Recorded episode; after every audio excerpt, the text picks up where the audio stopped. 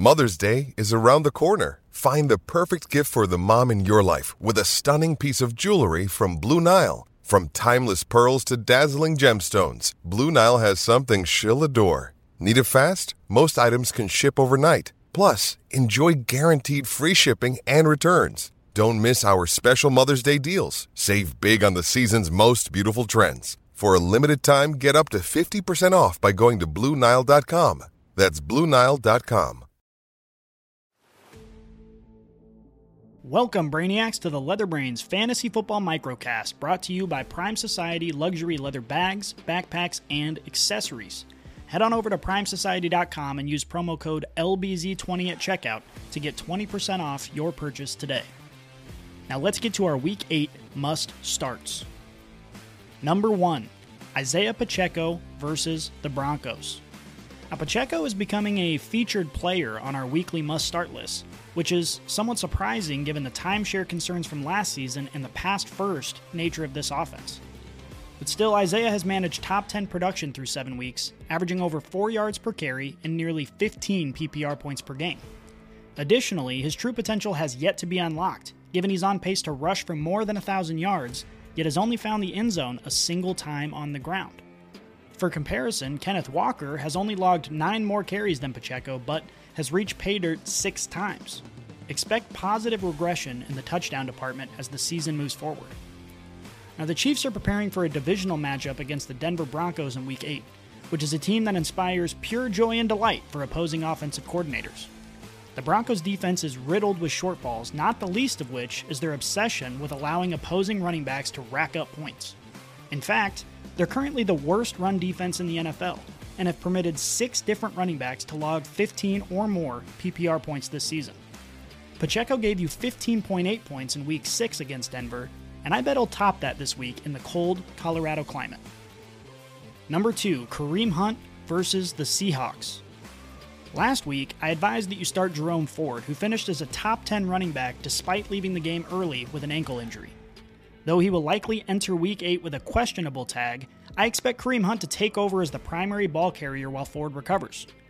Seattle is far from the worst run defense in the league, but they have given up at least 11 PPR points to six running backs so far this season, including two running backs who logged at least 17 points. But the biggest reason to start Hunt this week is the Browns' defense. This unit is an absolute powerhouse and has earned the right through seven weeks to dictate Cleveland's game script for the foreseeable future. Hunt should see a significant workload as the Browns try and shorten this game and lean on their defense. He's the last healthy man standing, so the opportunity will be there. Number three, CJ Stroud versus the Panthers. Now, so far this season, Stroud has made an extremely compelling case that he's the best rookie quarterback from the 2022 draft class. Despite his lackluster wide receiver options, CJ is sitting in the top 10 in passing yards and has only thrown a single interception. He has more yards per attempt than several high end fantasy quarterbacks, including Josh Allen, Patrick Mahomes, and Jalen Hurts, and he's thrown for multiple touchdowns in four of his last five games. In week 8, Stroud will be passing against a porous Panthers defense that opts to run zone coverage at a top 3 rate and only generates pressure on 31% of snaps. This is a recipe for another breakout performance for the rookie, making him an appealing option amid the many QB injuries sustained last week. Number 4, Christian Kirk versus the Steelers. Now, Kirk has been Mr. Consistency in 2023, averaging nearly 15 PPR points and 8 targets per game. He's a top 16 wide receiver on the year and has secured a team high 23.1% of the target share. While this Jags offense has been spotty, Kirk has been a reliable fantasy asset for all of the managers who took a chance on him during their drafts.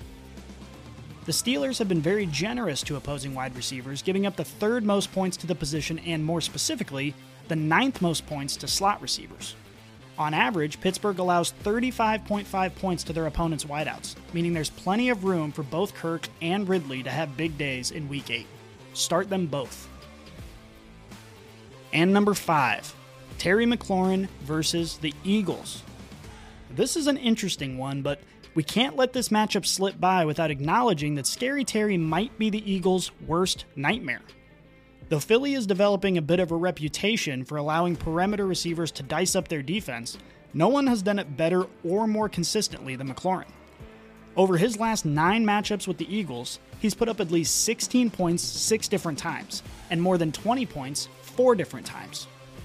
I haven't been the world's biggest Scary Terry fan in 2023, but there's simply no doubt that he has this Philly defense figured out. Keep in mind, the Eagles give up a bottom five 34.4 points per game to opposing wide receivers. Terry might not be the only Commanders pass catcher to make waves in this one.